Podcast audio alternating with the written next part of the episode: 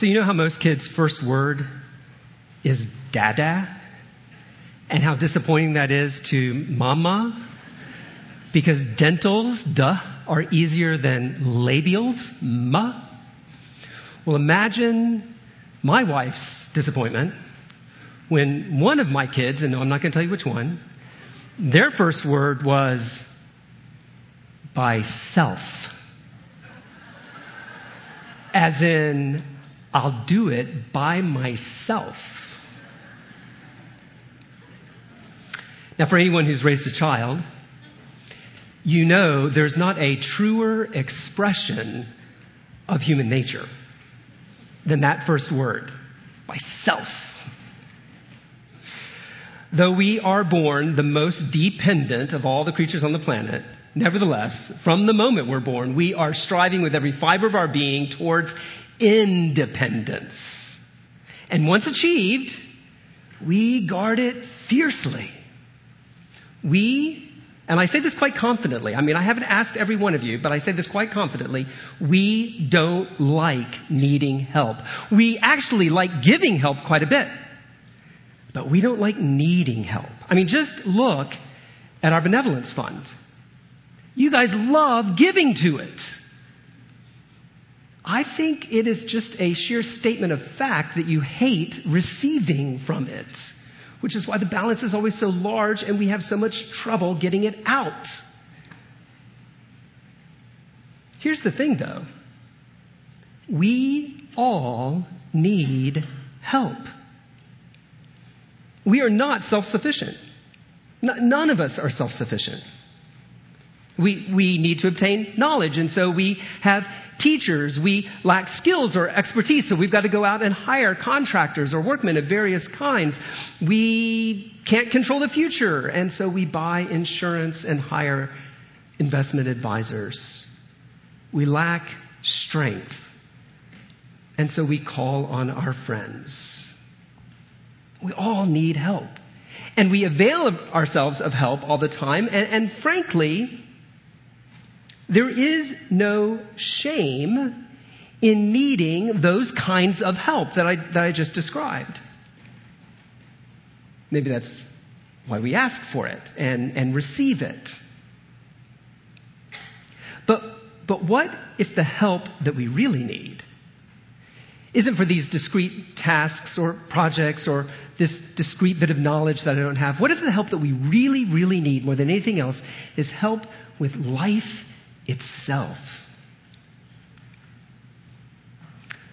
This summer, we are in the Psalms of Ascent, a series of 15 Psalms written by various authors at various times. We don't even know who wrote all of them or when all of them were written, but at some point, they all get collected for use as God's people journey to Jerusalem for one of the three annual festivals.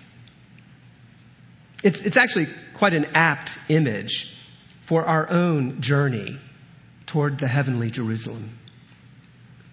Like any journey, though, there are dangers and evils that threaten us along the way.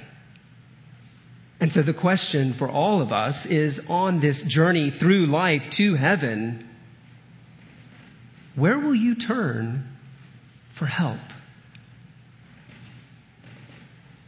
Well, to answer that question, turn with me to Psalm 121. Psalm 121. It's a very short psalm, so I'm going to read all of it right here at the start. Psalm 121, a song of ascents. I lift my eyes toward the mountains. Where will my help come from? My help comes from the Lord, the maker of heaven and earth. He will not allow your foot to slip. Your protector will not slumber. Indeed, the protector of Israel does not slumber or sleep. The Lord protects you. The Lord is a shelter right by your side. The sun will not strike you by day or the moon by night. The Lord will protect you from all harm. He will protect your life. The Lord will protect your coming and going, both now and forever. Okay, our psalm, this very short psalm, just eight verses, breaks into four equal stanzas, and they almost work like, like stair steps, each one pushing the idea of the previous stanza upward and onward. And, and they do that by using a series of repeated words. So we move from, from God as our creator to God as our protector and finally and ultimately to God as our blessing. That's not the only structural thing going on in the psalm, even though there are four equal stanzas. It also divides out in, in the sense that in the first stanza, our, our author asks a question and then answers it. But, but then in the following three stanzas, the voice changes. It's not that initial question asker who's talking anymore. Someone else is talking to him, explaining to him what his answer means. At the very center of the psalm is the phrase, the Lord protects you. You see that right there at the beginning of verse 5. The Lord protects you. And indeed, the word protect is repeated six times in these mere eight verses. So it's not really hard to figure out what the main idea of this psalm is, right? Here it is. Trust the Lord, and he will protect you all the way to heaven. Trust the Lord, and he will protect you all the way to heaven. Now we're going to look at this psalm in those two parts. Uh, the, the first stanza in which the speaker raises a question, then answers it himself, and then the, the second three together in which other voices are explaining what that answer means. We're going to look first at trust the Lord, and then second at your protector. All right, so first, trust the Lord, not idols. Trust the Lord, not idols. Look again at verse 1. I lift my eyes toward the mountains. Where will my help come from? My help comes from the Lord, the maker of heaven and earth. All right, our, our, pilgrim has left Meshech and Kedar as we saw last week, but somewhere along the way in this journey, he realizes he needs help. He lifts his eyes toward the mountains of Israel and he wonders, where will my help come from? Now, we're not told why he needs help. On a long journey in the Middle East, there are going to be all sorts of reasons you might need help, right? Treacherous roads, blazing heat during the day, freezing nights, bandits along the way. All of these and more could have prompted his question, where's my help going to come from? And his need for help. But, but we're not told specifically, and, I, and honestly, that helps us, right? Left unspecified, it invites us in. His question becomes our question. His need becomes our need. And so, this is one of the questions that you need to be asking yourself as we work through this psalm.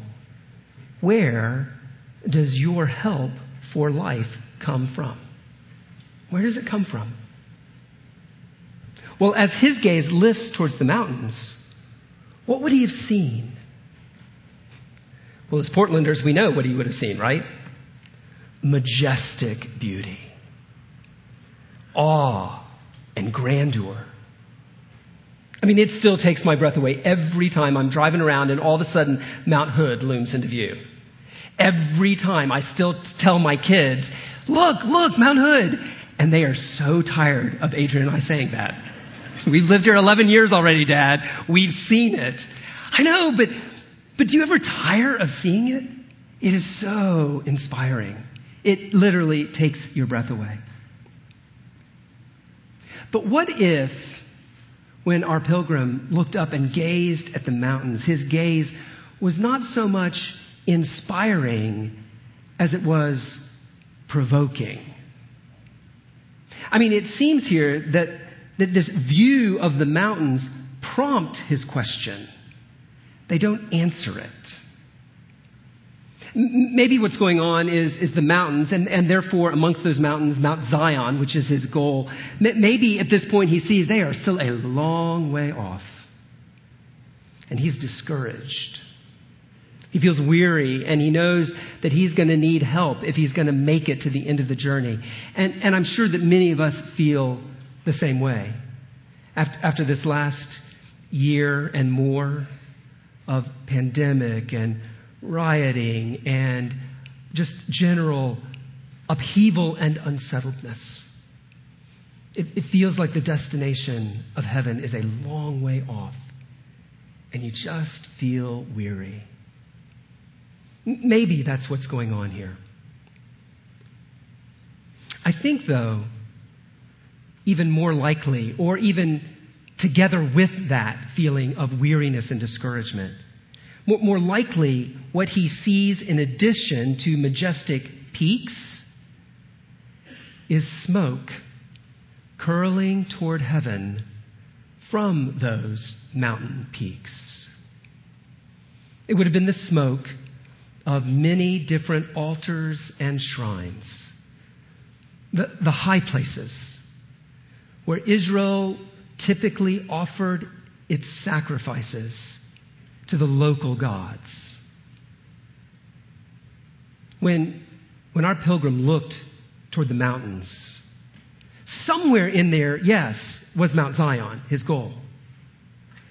But at the exact same time, he was also confronted with all of his alternatives Baal, Ashtoreth, Molech.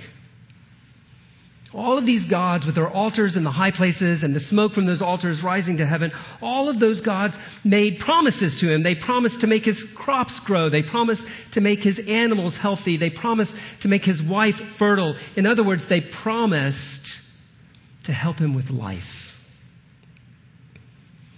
They promised to help him get through life well. If only he would sacrifice to them.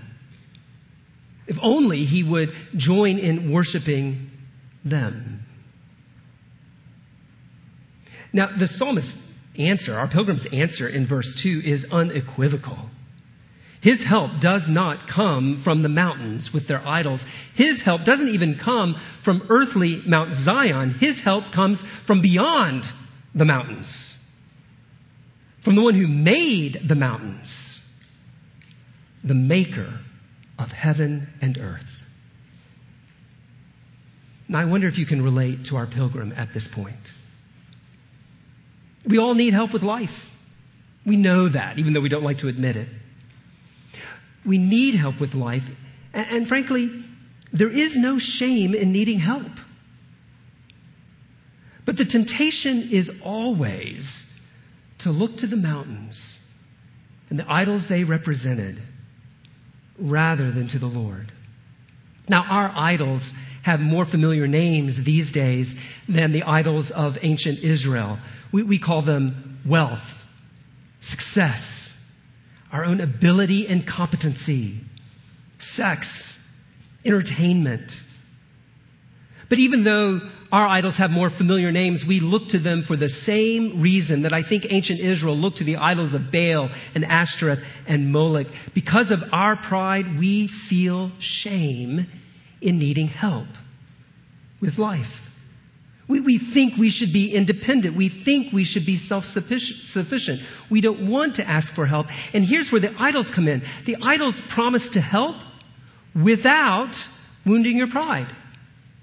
They promise to help without provoking your sense of shame. How do they do that? Well, when we turn to the idols of our wealth or success or, or our own abilities for help, we can then turn around and tell ourselves, I did it myself. My wealth, my success, my ability. When we turn to the idols of our relationships or our popularity or the esteem that we get from others, we can turn around and tell ourselves that, oh, see how much people like me? I am worthy. My, my, my worth comes from who I am. Again, I, I did it myself. And I can see it in the way other people think of me. When we turn to the idols of pleasure or entertainment or substances to, to numb our anxiety, again, we're allowed to turn and say to ourselves, Yeah, I, I deserved this. My life has been really hard. And so I deserve this break. I deserve this numbing of the pain. This is what idols do. They promise you help, But they, at the same time, promise not to disturb your own sense of independence, your own sense of self sufficiency. They promise not to wound your pride or provoke your shame. And they're lying to you.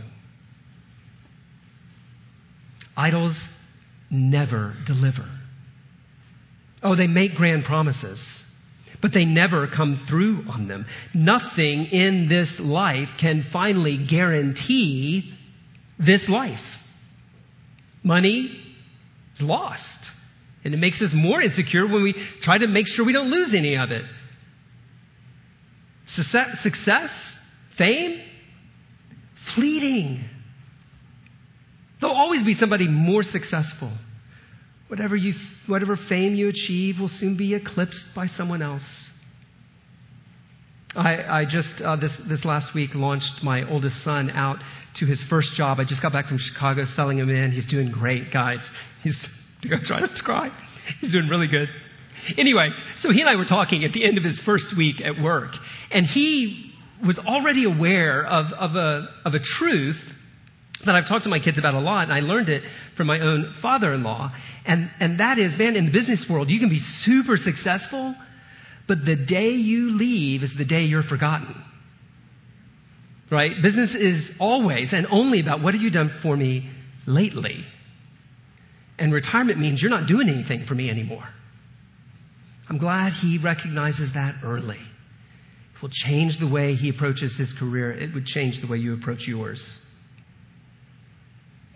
You see, all of that is fleeting and easily lost. Pleasure, whether it's through licit means, like all the world of entertainment we're given, or illicit means, like fornication or adultery or substances. And all of that, ah, it's just a distraction. It solves nothing because it doesn't even last. And so what happens? Trusting in our idols, whether they were ancient ones or modern, actually then leaves us feeling more ashamed than when we started. Ashamed for our failure to achieve what they promised because it's always our fault. That's what the idols tell us. You just didn't try hard enough. You just didn't do it enough. So, ashamed for our failure to achieve, and then and then ashamed for having been deceived into trusting in them in the first place. Shame upon shame. Friends, if we're going to find help in this life, for this life, we're going to have to look beyond this life. A man who is drowning in the ocean cannot lift himself up out of the ocean. He needs someone that is not in the ocean, who is on firm ground to pull him out. We are at sea in this immanent world. And unless there is help beyond this immanent world, unless there is help for us in the transcendent, oh, we will not find any help. But here's the good news the good news is that there is help to be found. This is not merely an immanent world. There is a transcendent creator who made this world, who stands outside and beyond this world, and who is there to help us. My help comes from the Lord, the maker of heaven and earth. One commentator just simply noted, help comes from the creator not from the creation. John Calvin noted when he was commenting on this psalm when people shall have long wearied themselves in hunting after remedies, now in one quarter, now in another, they will at length find from experience that there is no assured help but in God alone. Friend, are you listening to the lesson of your own experience. It's only when we come to an end of ourselves that we turn to the Lord. And find the help that we need. It's, it's only when we have come to an end of ourselves that, that the mountains with their false promises and their false idols can no longer deceive us because we've tested them and by experience we've learned they fail. They fail us every time. It's only when we come to an end of ourselves and recognize that our need for help that only the Lord can give is not reason for shame that will then turn to Him. The maker of heaven and earth made you. And He made you to need help and to find help in Him alone. There is no shame in being what you were made to be and that is a creature who needs and finds help in his Creator. Now, how exactly does God then give us this help that we so desperately need? Well, that's actually what the next three stanzas answer. How God actually helps us. It all boils down to this. When you trust the Lord, second, he becomes your protector. When you trust the Lord, He becomes your protector. Look with me in verse 3. He will not allow your foot to slip. Your protector will not slumber. Indeed, the protector of Israel does not slumber or sleep. The Lord protects you. The Lord is a shelter right by your side. The sun will not strike you by day or the moon by night. The Lord will protect you from all harm. He will protect your life the Lord will protect your coming and going both now and forever. Now, all of a sudden, you'll, you'll notice that the voice changes. We were in the first person. Where does my help come from? And now all of a sudden we're in the second person. Somebody is talking to this guy. Now who's talking to him? Is he talking to himself? Maybe. Maybe he's preaching to himself. Or, or maybe at this moment, some of his traveling companions who are on this journey with him begin to speak to him. We don't know. The psalm doesn't give us enough information to say. But either way, whether he's preaching to himself or his friends are preaching to him, what we get here is a quick three point sermon on how the Lord protects those who trust him. And first, we're told the Lord will protect you from slipping. The Lord will protect you from slipping. Verse 3 is, is almost a, a, prayer. In the, in the CSB, which I'm reading from, it says, He will not allow your foot to slip, your protector will not slumber. But literally, we could, we could translate it, May He not allow your foot to slip. May your protector not slumber. But, th- but then quickly in verse 4, uh, that, that, that prayer is followed by the assurance that the protector of Israel will not slumber or sleep. He, he's, like a, he's like a good shepherd watching out for his flock, or, or he, he's like a, a watchman on the city walls. He's constantly looking out for his people. Unlike human shepherds, unlike human guards, the Lord never gets sleepy. He never needs a nap. He never takes a break. I, this is in stark contrast with, with Baal, and it's one of the reasons why I think the idols are in view in the mountains above, because Baal was notorious for falling asleep. And he needed to be awakened. Remember Elijah on Mount Carmel telling the prophets of Baal to shout louder. Perhaps he's sleeping, or, or maybe he's gone off to relieve himself, and you need to call him back. Oh, but not our God. The Lord's watchful care over us is unceasing. And that care, that watchful care, is devoted to, to one thing. It's devoted to keeping our feet from slipping in this life. You know, young people don't worry about slipping and falling. It's an old person's concern. And now that I've crossed over 50 and am approaching 60, I understand that concern more and more.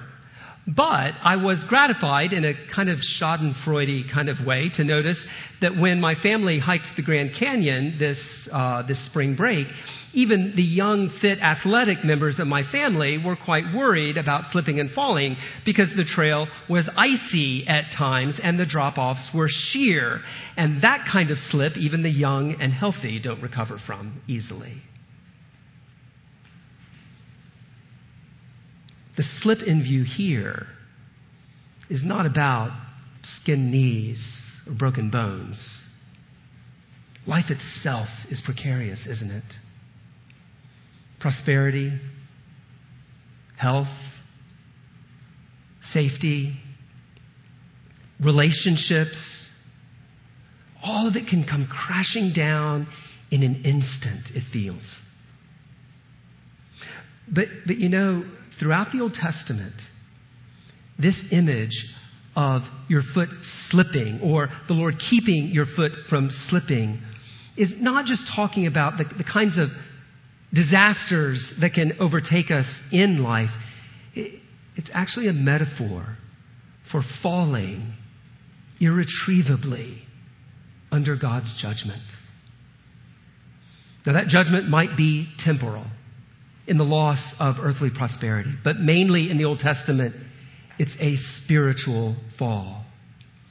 The, the unexpected fall into God's judgment that sin and unbelief bring. As the Lord told Moses in Deuteronomy chapter 32, vengeance belongs to me. I will repay. In time, their foot, that is the ungodly, the wicked, their foot will slip for their day of disaster is near and their doom is coming quickly. I think that's what's in his mind as he says, He will not allow your foot to slip. For those who trust in the Lord, He promises to protect us from slipping, from, from falling finally into and under His judgment. How does the Lord do this? Well, we're, we're told right there in, in verses 3 and 4, we're, through, through this image of the, the protector who does not slumber, the protector who does not sleep. The Lord is the good shepherd to his people. He watches over his sheep. And he did that finally and ultimately in the person of Jesus Christ, who came and said, I am the good shepherd. In the person of Jesus Christ, God became man, and as the Good Shepherd, the shepherd came and laid down his life for his sheep. He protected us from the judgment of God by taking the judgment of God on himself. Friends, this is the good news of the gospel. And if you're not a believer, this is what we want you to, to understand. We're, we're asking you to, to turn away from, from trusting in these other things that will never protect you from the thing that you need protection from most, and that is God's judgment. And instead, trust in Christ who died for you if you will repent of your sins and put your faith in Him. He took your judgment for you to protect you from the judgment that you deserve. I'd love to talk to you more about this. Uh, f- find me after the service. Talk, talk to the person that you came with after the service about what it would look like to trust in God to protect you from the judgment of God. But, but you know, this, this is the good news of the gospel but the good news doesn't stop there. It doesn't stop with his death for us. Jesus Christ got up from the dead. Jesus Christ ascended to heaven, and now from the throne of heaven, he continues to be our good shepherd, leading us by his word and by his spirit, leading us into good paths, calling us back when we are tempted to stray away from him, picking us up when we fall. And though our Redeemer, though our Savior, Jesus Christ, is fully human, make no mistake, he is also fully divine. Our Redeemer, our Protector, does not slumber or sleep, but ever lives to intercede for us, watching over us as his children, watching out for us as his people. You, you know, if you're a believer, I just want to remind you that the, the grand mark of a Christian, the thing that, that is the distinguishing mark of someone who is a believer in Christ, the mark of a Christian is that though you fall into sin, maybe grievous sin, maybe severe sin, the Christian perseveres in faith. Repentance may be delayed. It may be delayed long. But it will ultimately come for the true believer. But this is the reason it comes. This is the reason that, that for the true believer, even a grievous fall into sin is not a final fall into sin. Christ protects his people. Having died for us, he will not let us finally or fully fall away from him. He's, he's not up there ceaselessly watching you, waiting for the opportunity to say, Ah, gotcha. I knew you weren't for real. I knew you weren't one of my own. You just fell into that sin again. I got nothing more to do with you. No. Believer, the Lord Jesus is on the throne and He is watching over you, even in those worst moments of your life. And what is He saying? He's saying, I've got you. Not gotcha, but I've got you. And I'm not going to let you go. I'm not going to let you slip and fall finally and fully. So the Lord protects us by keeping us from slipping. But second, He protects us from fainting along the way by sheltering us. Look at verses 5 and 6. The Lord protects you. The Lord is a shelter right by your side. The sun will not strike you by day or the moon by night. Verses 5 and 6 recall that the blazing heat and the freezing nights of Israel in the wilderness as they made their way from Egypt to the promised land, or the blazing days and freezing nights of a pilgrim on his way to Jerusalem. But you, will remember, if you, if you go back and you read through Deuteronomy, Moses is constantly reminding the Israelites that, hey, yes, we've been through this wilderness, but God led us all the way. He provided food and water for us in a barren land. So here now, the pilgrim's friends are, are reminding him that the Lord is right by him every step of the way. I, I'm reminded of Psalm 91. The one who lives under the protection of the Most High dwells in the shadow of the Almighty. He will cover you with his feathers. You will take refuge under his wings. His faithfulness will be a protective shield. I think it's easy sometimes to, to fall into the false belief that since God is so busy running the universe and he's so busy saving sinners, that, that now that I'm a Christian, he doesn't, he doesn't really have time or interest to pay attention to the details and troubles of my daily life. Or, or, or, maybe you've fallen into the false way of thinking that, that God will take care of you so long as you're good, so long as you don't mess up or make a mistake. But friends, neither of those things are true. God didn't save Israel from Egypt and then say to them, All right, now, the promised land is over there. Good luck finding it. I'll meet you there if you make it. It's not what God did. No, He was with them every step of the way. The pillar of cloud, a shade for them by day, the pillar of fire, warmth for them by night. He sheltered them, He fed them, He protected them. And, believer, if you are trusting in Christ, He is doing the same thing for you today. He will keep you from fainting.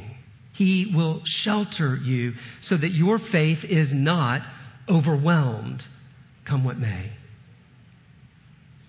Now, this does not mean that trials and tribulations won't come into your life. They will. The wilderness was still the wilderness for ancient Israel. Trials and difficulties are trials and difficulties, they're, they're real. But for the believer, so is the shelter and protection that God gives his people. John Calvin said, although God's people may be subject in common with others to the miseries of human life, yet his shadow is always at their side to shield them from thereby receiving any harm. So, Christian, are you abiding in the shelter that is Jesus Christ? That, that shelter is right by your side. Are you taking up residence in it?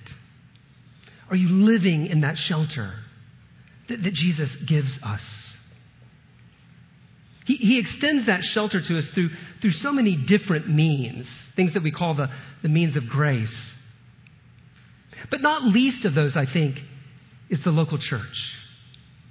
It's here in the fellowship of the saints, in, in the preaching of God's word, in the celebration of baptism and the Lord's Supper, that the gospel is made real to us again and again and again. It's here that we live out the dynamic that we see in this psalm, where one of us asks, Where is my hope coming from? It's coming from the Lord. And then somebody else walks up to us and says, Right, let me remind you of the truth of the gospel.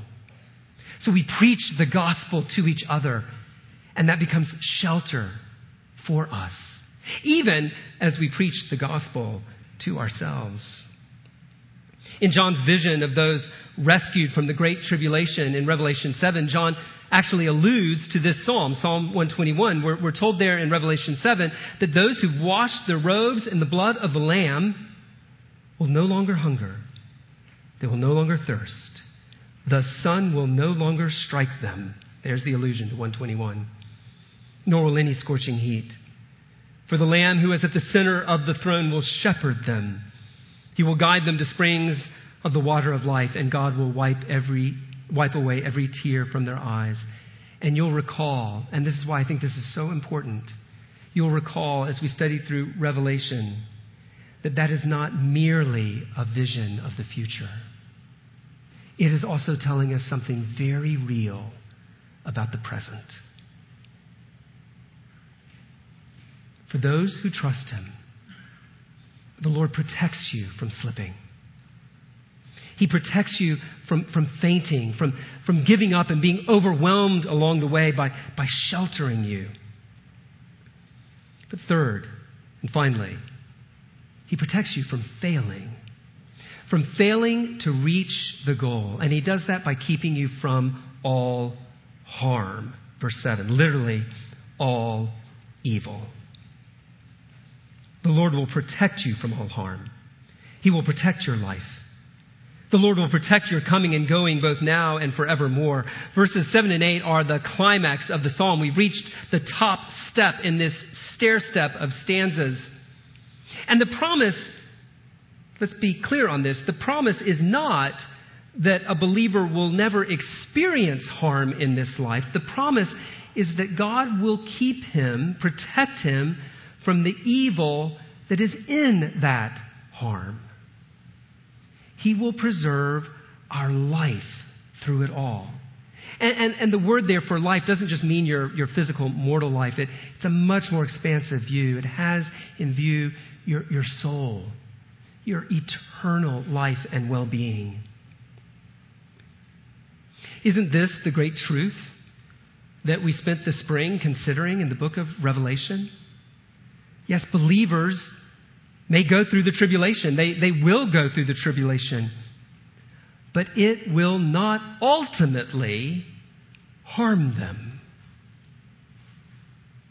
One of my favorite series of novels was the uh, is the historical novels by Patrick O'Brian, known as the Aubrey Maturin series. And one of the, it's, it's a, a, a set of novels set during the Napoleonic Wars. They are seafaring novels. They're all of these amazing sea battles. And it's rather extraordinary. He's incredibly realistic. How much is extraordinary how much damage these ships can take without sinking. I mean, their mask can be totally blown over or shattered to splinters. There can be all sorts of cannonballs going through the, their hulls. Everything can be ripped to shreds. And yet, so long as the damage is above the waterline, the boat continues to float. I think it's an apt image for the life of a believer under the Lord's protection. We may come into all manner of trials and troubles, like a ship on a stormy sea or in a terrible battle. But just as all of the water in the ocean cannot sink a ship unless it gets into the ship, so all of those trials, all of those troubles, believer, they cannot sink our fellowship with the Lord. For the Lord promises to keep the evil of those trials and troubles from getting in us. That they are merely wounds and scars and damage above the waterline. How does he do that? He does it by filling us with himself. The last line of the psalm is a reference to the blessing that Moses promised the people of Israel if they were faithful to the Lord. Let me just read it to you. It's from Deuteronomy 28, beginning in verse 3. Moses says, You will be blessed in the city and blessed in the country. Your offspring will be blessed and your land's produce and the offspring of your livestock, including the young of your herds and the newborn of your flocks. Your basket and kneading bowl will be blessed. You will be blessed when you come in and blessed when you go out. The blessing of the Old Covenant was that God would dwell in their midst, filling them with His presence, so long as they were faithful. Well, we know the story. Israel was not faithful, and God departed. He departed from the temple, He departed from the land and the ship sank. Israel was not faithful.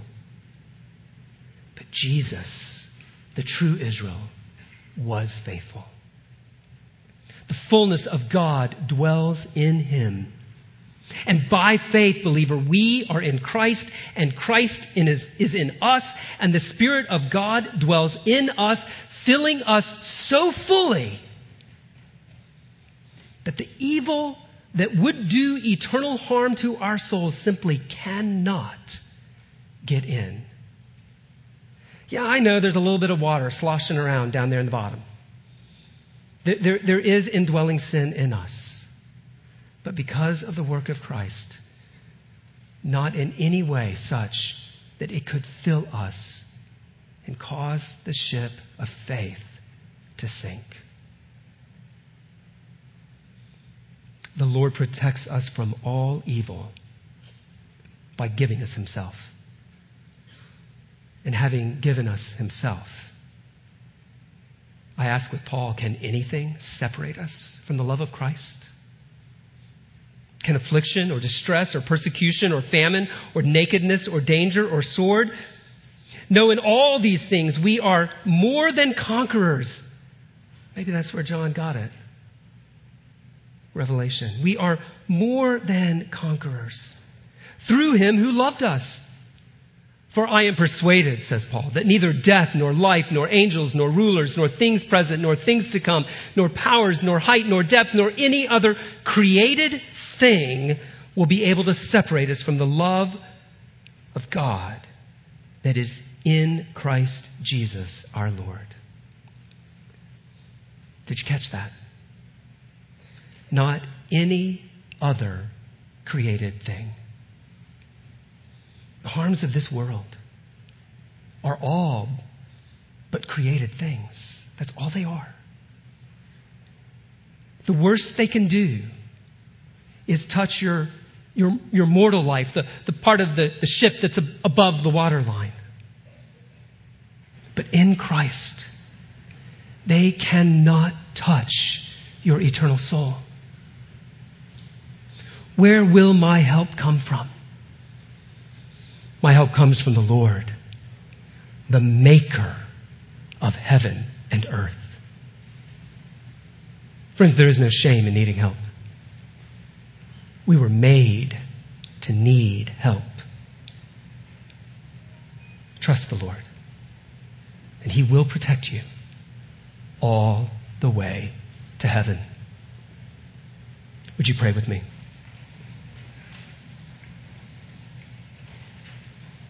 Take just a moment and, and consider what it is that you might be trusting in other than the Lord. And just confess that to Him. And ask Him to turn your eyes to Him.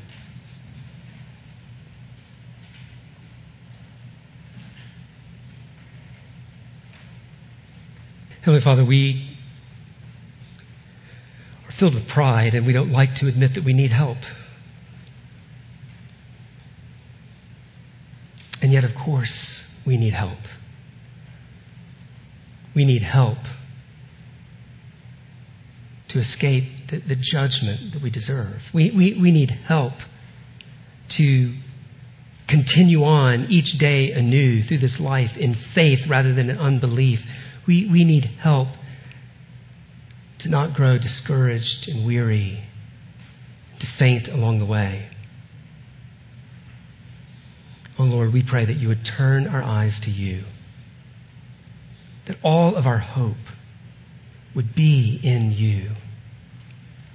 And we ask that you would be our shelter along the way, that you would abide with us and in us, filling us with yourself until you bring us safely to shore.